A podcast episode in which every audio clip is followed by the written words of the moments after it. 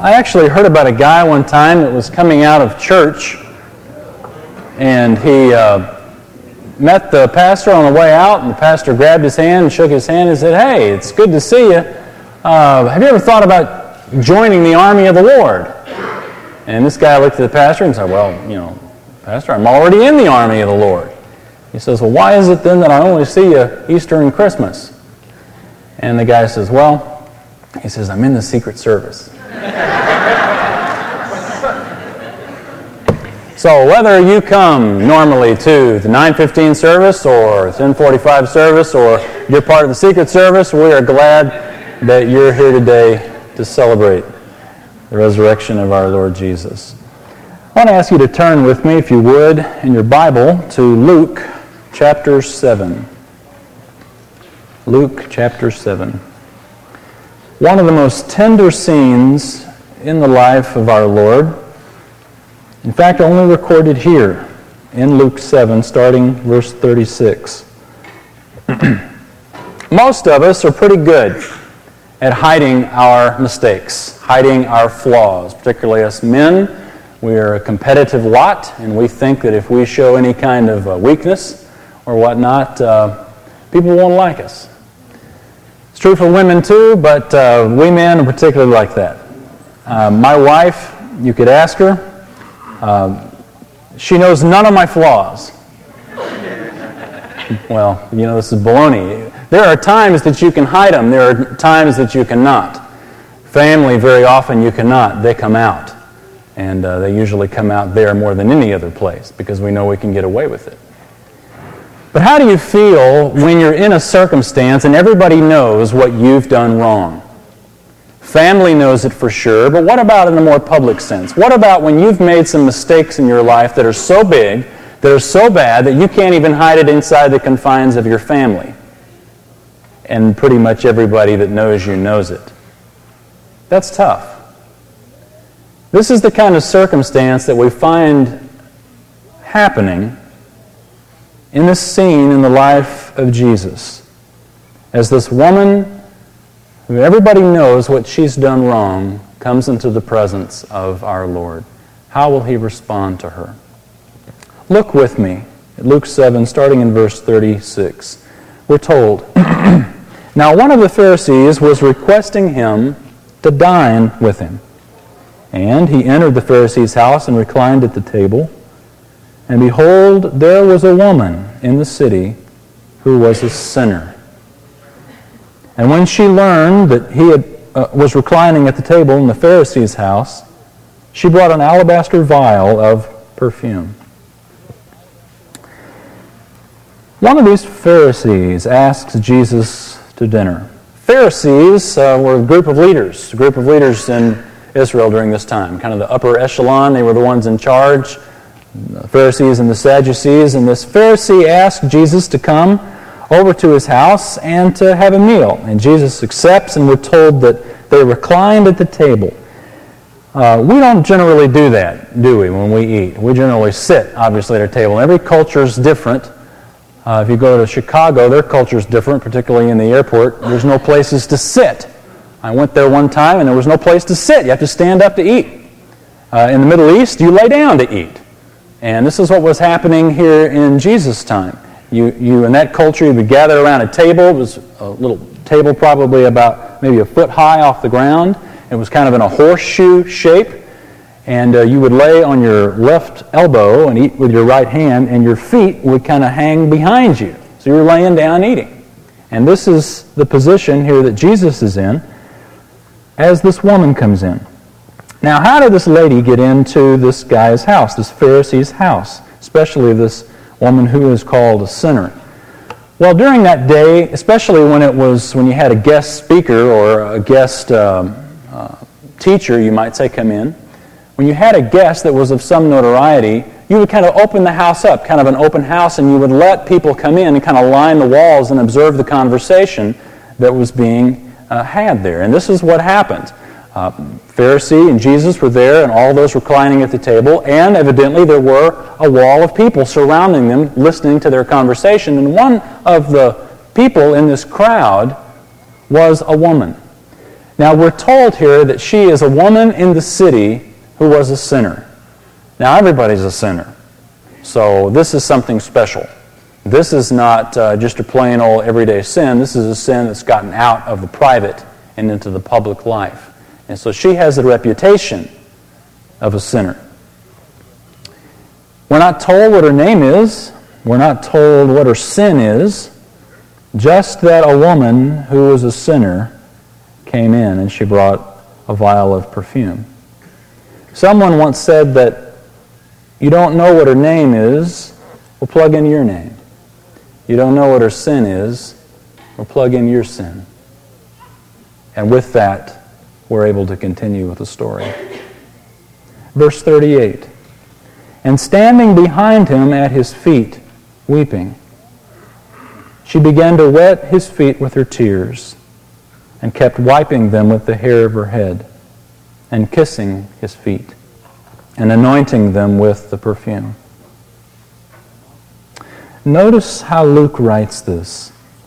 She is standing, weeping, Wetting, wiping, kissing, anointing. Initially, she comes in, and remember how Jesus is laying, how he's eating. He's on his left elbow, eating with his right hand, and his legs are off this way. And she comes and she stands behind his feet, or beside his feet. She's just standing there. And she's crying so hard that Jesus' feet are getting wet. And she sees that Jesus' feet are getting wet. She gets down and she takes her hair down and begins to wipe clean his feet. And for a woman in that day and age to let her hair down in public was not something that you did. That was considered, you know, inappropriate. So this lady is majorly humbling herself in front of all these people that already think she's trash. And she is doing this to clean the, the water off. She's, she knows she's dripped tears, wants to wipe the tears off. And the text is written in such a way that says that she continued to do this. In fact, even in verse 38, we're told that she kept wiping uh, with the hair of her head. And it doesn't say it in the English, but the implication in the original is that she continued kissing and that she continued anointing Jesus' feet as well. And Jesus, uh, at least there's nothing recorded here, doesn't say anything. He just lets her do it. And with the text implying that she's continuing to do it, Jesus says nothing. And so this kind of raises the eyebrows of those who are around. Obviously, you've got a woman, first of all, who comes in who has a, a bad reputation. In fact, Luke stresses it when he says, Behold, there was a woman in the city. It's like, look, she's here. Of all people, look, she's here. And now look what she's doing. She comes up to Jesus. What's she going to do? She's crying. Now she lets her hair down. Look, she's letting her hair down. Now she kisses his feet. Look, she's kissing his feet. What, why is he letting her do this? Jesus says nothing to stop her. And so look at the response of the Pharisee who invited Jesus. Verse 39. When the Pharisee who had invited him saw this, he said to himself, If this man were a prophet, he would know who and what sort of person this woman is who is touching him that she is a sinner. The Pharisee doesn't say it out loud, but in his heart, in his mind, he says, This guy is a fake. If this guy were the prophet that he says he is, first of all, he'd know what kind of woman this is. Second of all, uh, if he knew what kind of woman this is, he wouldn't let her touch him. And uh, finally, he decides he's no prophet at all. He's got Jesus all figured out. He's not a prophet. If he was a prophet, he wouldn't be letting her do what he's doing. Now, I want you to picture the scene here for a second and to realize that not a word has been spoken up to this point. It's all been silent. Well, of course, the woman's sobbing has been heard. Probably the gasps of the reaction of the audience around has been heard as this woman does what she's doing. Nothing's been said, but the tension is mounting. This guy is letting her do this. And this Pharisee thinks in his mind, ah, he's a fake. If he were a prophet, he would know what kind of woman this is. And now look, Jesus is the first one who speaks. And look at what he says in verse 40. Jesus answered and said to him, Simon, now we know the name of the Pharisee, Simon, I have something to say to you. And he replied, Say it, teacher. What do you notice unusual about this uh, verse? What does it say that Jesus did? He answered. Who did he answer? Nobody said anything up to this point. But Simon was thinking, wasn't he? This guy was a prophet, he would know. Jesus knows because he answered Simon's thoughts. And he says, Simon, I have something to say to you. And very kindly, Simon says, uh, Say it, teacher. And so he tells him a story. This is his answer. Remember, he is answering, he is replying to Simon's thoughts. And so Jesus replies, he answers, and he tells a story. This is the first thing that's been said. He tells a story. And this is the story he tells, verse 41. A certain moneylender had two debtors. One owed 500 denarii and the other 50. When they were unable to repay, he graciously forgave them both. Which of them, therefore, will love him more?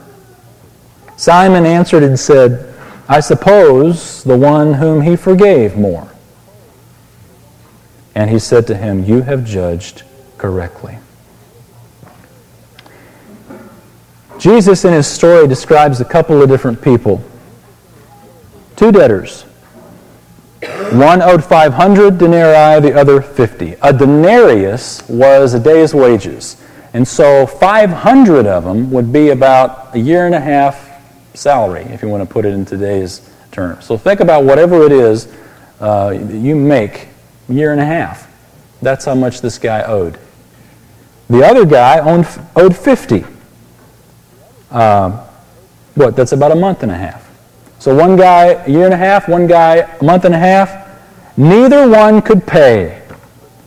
It's a fitting story for April 15th, isn't it?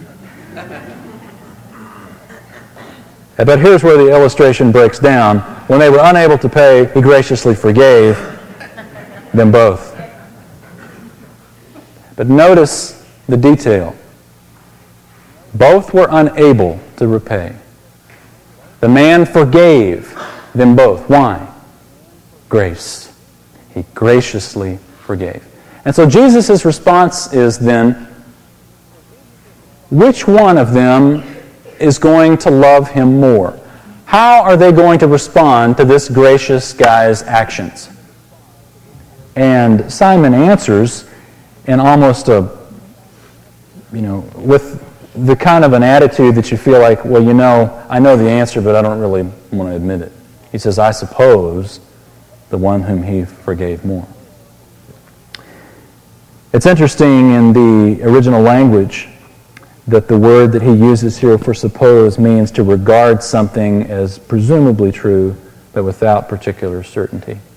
Simon is giving the impression he doesn't really know, but like he's guessing. He says, Well, I guess or I suppose the guy whom he owed more. But notice how Jesus responded to him. He said, You have judged correctly. He didn't say you've said correctly, you've answered correctly. He didn't even say you've supposed correctly. But he says you've judged correctly. When you judge something, you have made up your mind. In other words, he says, You know it. This guy's going to love you more. The guy who was forgiven the bigger debt, the year and a half, he's going to love you more than the guy who just was forgiven a month and a half. The guy who has more owed is going to be more appreciative, naturally. And that's the whole point of Jesus' story. It doesn't take a rocket scientist to figure out this parable who Jesus is talking about. The moneylender's God. The one who owed a year and a half is this woman. The one who owed a month and a half is Simon. And Jesus is essentially saying, Simon, I know what you're thinking because I answered your thoughts. But I know what you're thinking too about this woman. You think that you are ten times better than her because that's the debt. That's the illustration in the debt. And so Jesus, knowing this about Simon, starts now to set the record straight. You think you're ten times better. He says, You've judged correctly. And incidentally, when he says you've judged correctly, he says basically, Simon, you've judged yourself. And he illustrates that. Look at verse 44. And turning to the woman, he said to Simon, Do you see this woman? I entered your house. You gave no water for my feet, but she has wet my feet with her tears and wiped them with her hair. You gave me no kiss, but she, since the time I came in, has not ceased to kiss my feet. You did not anoint my head with oil, but she anointed my feet with perfume. He says to Simon, Do you see this woman? What a question. I mean, everybody saw the woman. Luke himself says, Behold. I mean, look, everybody sees her. What's she doing here? But he says, Simon, I want you to look at this woman. Because I'm about, I want to make a comparison. In your mind, you think you're 10 times better than her. Well, let's talk about that. Jesus says, When I came in, you gave no water for my feet. Well, in our culture, that didn't mean a lot because we don't really keep dirty feet. I mean, sometimes I'm, i can remember Jerry Bradshaw tracking dirt on my carpet one day, but that's about it. I don't think Jerry is here. I think he was there first hour. But that's about it. It's not a big deal to us. We, we, we wear shoes and socks. We walk on concrete most of the time. Don't get dirty feet. But in the Middle East, in Jesus' time, they wore sandals and walked in the dirt. In fact, I remember when I went to Israel, every single day I had to clean my shoes. They were filthy walking on that terrain. And so it was cordial that when you came in, you would provide uh, somebody to either wash the feet of the person that comes in. This is so the guy doesn't track dirt in your house, for one thing, and also it's polite. You would either provide someone to wash the feet for him, or you provide water so they can wash their own feet. This didn't happen to Jesus. It'd be like us coming in today. Know, it's cordial when you come to somebody's house in the winter to have the host take your coat, right? But this would be like you come in and he says, No, just keep your coat on. Just keep your coat on. You can sit right over here. Well, that's not very polite, but that's the equivalent of what's happening here. He says, uh, you, you didn't give me a kiss. Well, again, that's not our culture. We come into somebody's house and we don't kiss. Especially guys, we're too tough to do that. Right? But in this culture, in fact, if you go to the East today, you watch CNN and you watch these, these Eastern guys, when they greet each other, they'll give, you know, the kiss on one side and the kiss on the other side. It's cordial. For us, it's like a handshake. Imagine coming up to somebody and saying, Hi, how you doing? And they won't shake your hand. How does that make you feel? Kind of bad. And that's what happened here. And then finally, this is a little bit going above and beyond, but he says, You didn't anoint my head with oil. To an honored guest, you would do this. You would anoint their head with oil. And it was, it was great honor in that culture to do that.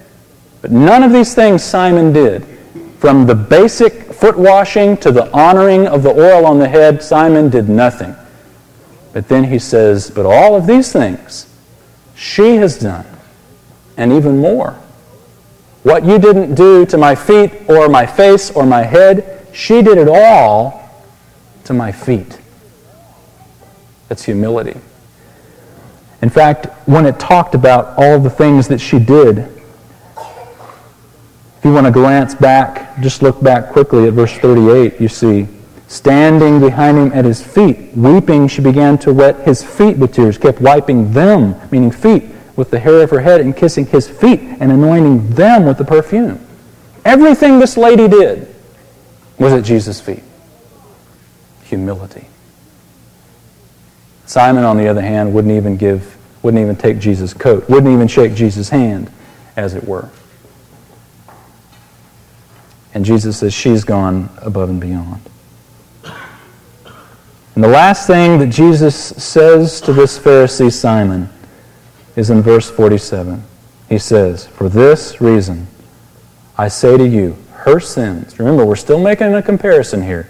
For this reason I say to you, her sins, which are many, have been forgiven. For she loved much. But he who is forgiven little loves little. Did you see the pattern that Jesus began? You did not, but she did.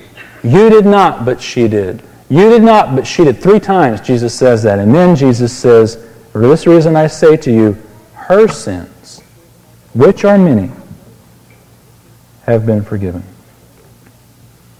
Jesus isn't saying that her sins are forgiven because she loved much.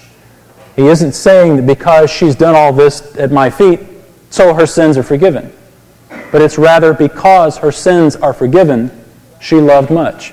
Because even Jesus says himself, uh, it, when, when he contrasts it, he says, But he who is forgiven little loves little. See, Jesus puts forgiveness first. And even in the parable that he gave, remember, he says they couldn't repay. He graciously forgave them both. Now, who's going to love more? See, the forgiveness of the debt comes first, both times as Jesus illustrated it. So don't get the cart before the horse here and make it look like Jesus is saying, okay, because she's done all this, I'll forgive her sins. You didn't take my coat, you can go to hell. That's not what he's saying. It's like it's saying, it's been raining, for the ground is wet. Well, it didn't rain because the ground is wet. The ground is wet because it rained. Wisconsin State Journal recently surveyed some vice presidents and personnel directors as they were uh, interviewing for some of their positions in their corporations. And uh, they were asked to give some of the most unusual things that had happened during these interviews as they're interviewing potential employees. And here's a couple of things that happened. One of these guys, one of these applicants, challenged the interviewer to an arm wrestle. Another one said he had never finished his high school education because he'd been kidnapped and kept in a closet in Mexico. Another one, who was balding, excused himself and then came back wearing a full hairpiece. Maybe the guy didn't notice the first time or something. Another one who wore earphones to the interview, and when asked to remove them, she explained that she could listen to the interviewer and the music at the same time. Another one interrupted the questioning to phone her therapist for advice.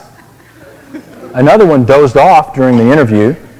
I can relate to that real easy. Another one muttered, Would it be a problem if I'm angry most of the time? Now, these people, incidentally, who probably didn't get the job, these people sound pretty incompetent, don't they? I mean, these these vice presidents and personnel directors, unless they're really hurting, they're probably not going to hire these folks. Well, imagine, it's not a stretch then to say this is the same sort of incompetence that we bring to God when we sit before Him like Simon sat before Jesus, thinking, I've got it all together, and I'm ten times better than this woman over here. That we think for some reason because we grew up in religious circles, or we think for some reason because we live a good life, that we're going to be able, when we die, to stand in front of God and go, you know what? Yeah, I don't have a high school education, but it's because I was locked in a closet in Mexico.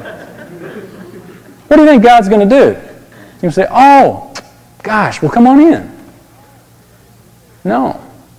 We can't stand before God and say, look, I've got all the good deeds right here. Yeah, I've got a few bad, but I've got all these good deeds right here. What did Jesus' parable say about debt? He related the debt to sin. This woman had a year and a half's worth of sin, debt. This Simon only had a month and a half. But what was the point? Neither of them could repay. And so, how was it forgiven? By the grace of the moneylender and no other way. See, remember Simon's thoughts were that if Jesus were a prophet, he would know this woman is a sinner. Jesus shows that he knows she's a sinner by saying her sins are many. Nobody told Jesus that. But Jesus knew it. And it's a wonderful little uh, literary deal that goes on here. If you look in verse, he says, For this reason I say to you, her sins. Talks about her sins. Look back in verse 40.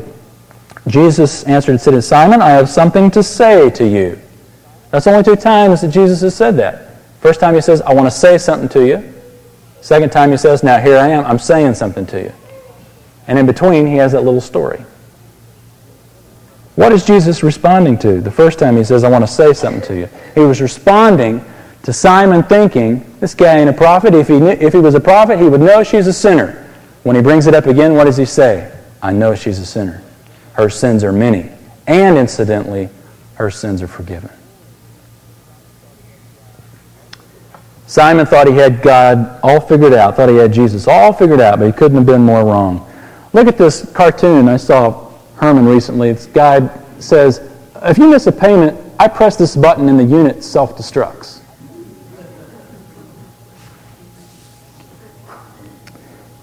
Now, how many of us, having acquired salvation, view God as the guy behind the counter? If you blow it, if you miss a payment, all I've got to do is press this button, and you're toast. The salvation that you worked so hard to get, I'm taking it back. You'd be amazed at how many people truly believe this. That there is some way that they're going to be able to impress God with the good deeds and the good life that they've lived in order to get into heaven. My friend, whether you owe a month and a half, whether you owe a year and a half, or whether you owe a lifetime and a half worth of sin, you can't repay it. Sin is sin in the sight of God. I heard a, uh, an interesting statistic that from outer space, you look at the earth and it looks smoother than a cue ball that you would hold in your hand. That's pretty smooth. Have you ever held a cue ball in your hand? Pretty smooth. But from outer space, proportionally, the surface of the earth is smoother than a cue ball. Now, from down here on the planet, we look at Mount Everest and we look at Galveston and we think, you know, there's quite a difference there. Pretty big difference there. But from outer space, no difference at all. Is there a difference? Yeah. But from outer space, it really doesn't matter. Is there a difference between your sin and mine? Um, maybe. I'm probably a lot worse than you are.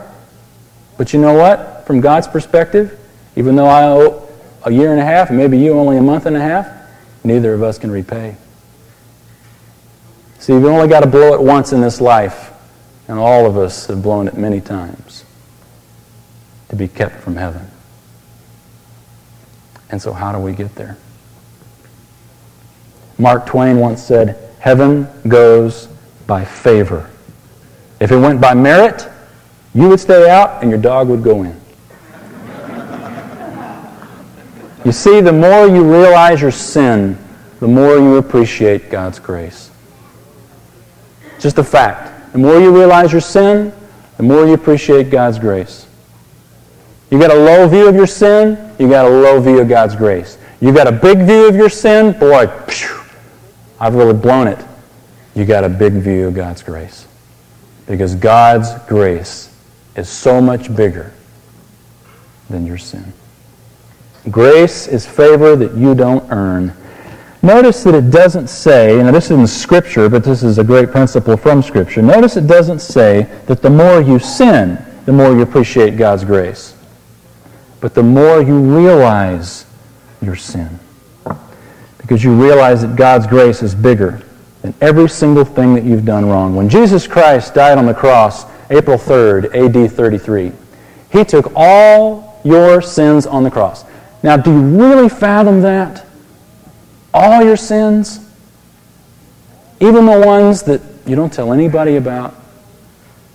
Even the ones that you did this morning?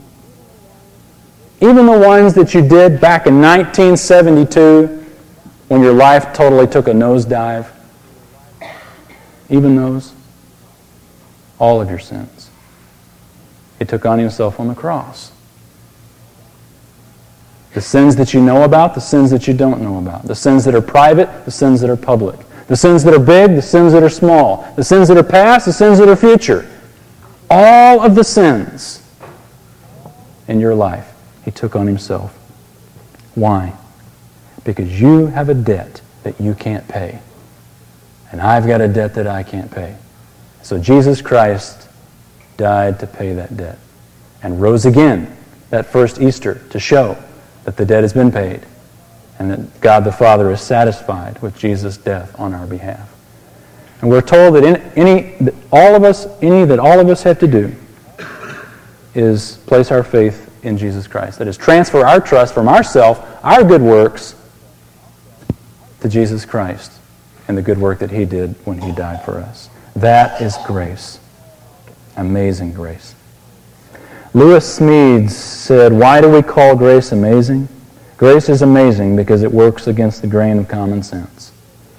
Hard nosed common sense will tell you that you are too wrong to meet the standards of a holy God. Pardoning grace tells you that it's all right in spite of so much in you that is wrong. Back in February, U2's lead singer Bono gave an interview with Anthony DeCurtis. He made an interesting statement. Perhaps you've heard it. Bono said, The most powerful idea that's entered into the world in the last few thousand years, the idea of grace, is the reason I would like to be a Christian. Though, as I said to our guitarist, The Edge, one day, I sometimes feel more like a fan rather than actually in the band, I can't live up to it. But the reason I would like to is the idea of grace. It is really powerful. That's the kind of guy you'd like to get off in a corner by yourself and just say, look, man, forget the public, forget the fact that this is being printed. Tell me what you really think about the fact that you're going to stand before God one day and have to give account for your sin. Because what he says is right on the money. It'd be fantastic if this guy really believes it. It'd be fantastic. Because what he says is, is profound. He says, I can't live up to it. But he says, the reason I would like to is the idea of grace. Because it is powerful. It is powerful. There is nothing more powerful than grace. Law can motivate you, it can scare you, but it scares you from pain. Grace motivates you from gratitude. And that is far more powerful and far more lasting to do something because you love Him, not because you're scared that He's going to send you to hell. And the more you realize your sin, the more you appreciate God's grace. This is true. But let's take that a step further and look at this scene here with this woman. Because the more you appreciate God's grace, the more love you show to God. Which is exactly what Jesus says when he says, He who is forgiven little loves little. She loved much. In other words, she's been forgiven much. In your life, as one perhaps who have placed your faith in Jesus Christ, if there is not a way that you express your love and your appreciation for the Lord Jesus Christ in a verbal or in a physical, real, practical way, then I want to challenge you to look at this woman closely. Like Jesus said, Do you see this woman? and says, Simon, do you see this woman?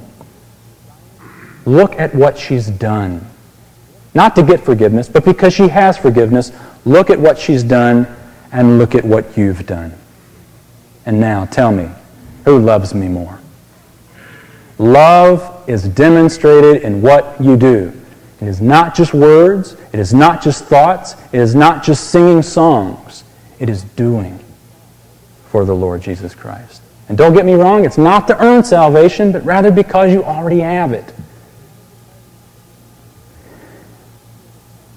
Maybe you're one here this morning who is like this woman who absolutely needs the forgiveness that Jesus provides. Look at what he tells her in verse 48 and 49. He said to her, Your sins have been forgiven. And those who were reclining at the table with him began to say to themselves, Who is this man who even forgives sins? It's a good question. Who is this man who even forgives sins? And what they're saying is, first of all, who is this guy who receives sinners? And then secondly, who is this guy who forgives sins of these sinners? Answer, he's the guy that forgives sins of sinners. That's who he is. And how does he do it? Verse 50, the last verse, he said to the woman, Your faith has saved you. Go in peace.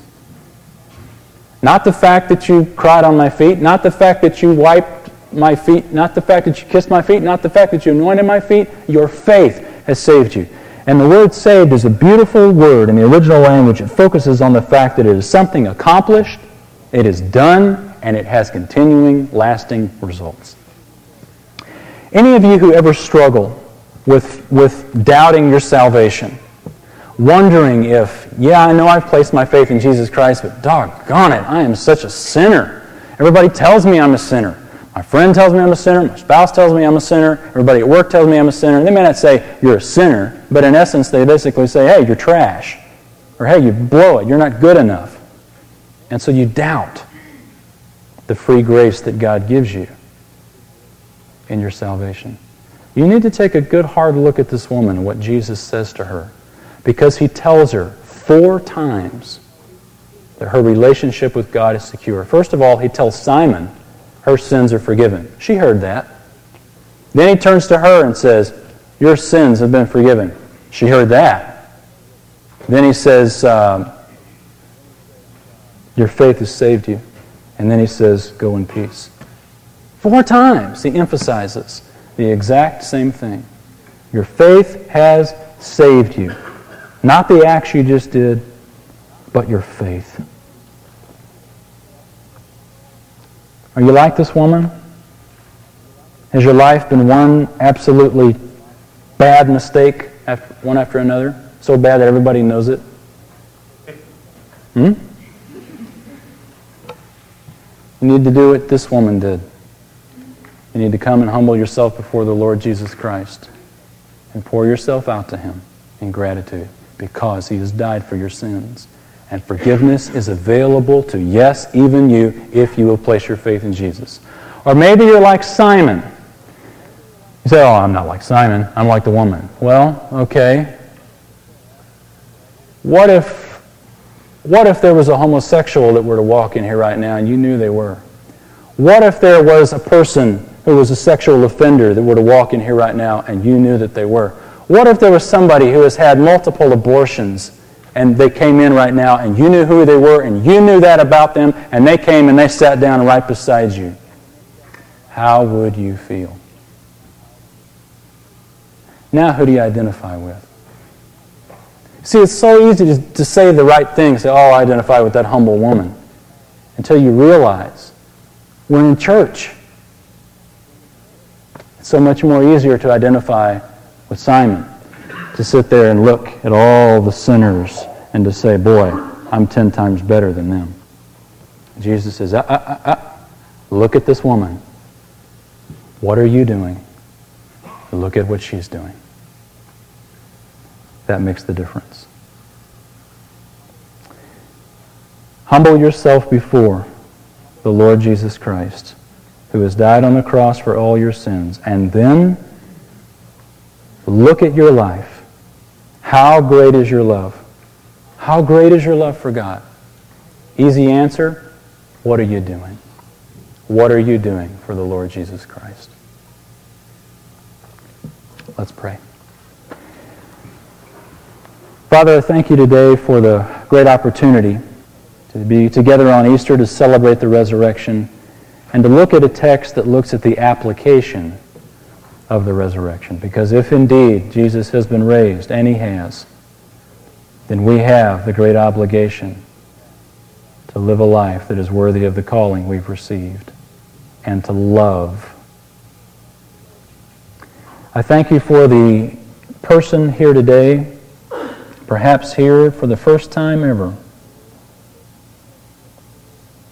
who has the great privilege to look into your grace and to see that all of the filth and sin in their life, which they have tried but cannot remove, can be removed in a moment by faith in the Lord Jesus. I pray for your Holy Spirit to move in their heart, that they would release and let go of that which they're clinging to, and instead accept the free forgiveness that is theirs for the asking. And I pray for the Simons like me here among us. So easy to sit smug and think we've got it all together, when, Lord, in fact, we are the ones who need to be chastised. Help us not to determine our love by the words we say, or by what we wear or how we look, but instead by what we're doing. The extent of our forgiveness should be the extent of our actions. So to that end, Lord, we dismiss and thank you for the great privilege to serve you. In Jesus' name we pray. Amen. Lord bless you. Hi, this is Wayne Stiles. You can receive a weekly devotional by email by subscribing to my blog at waynestiles.com. There you'll also find resources for devotional and Bible Land study, as well as a way for us to connect via Facebook and Twitter. There's even an opportunity to support this weekly podcast with a donation. That's waynestiles.com. Thanks for listening.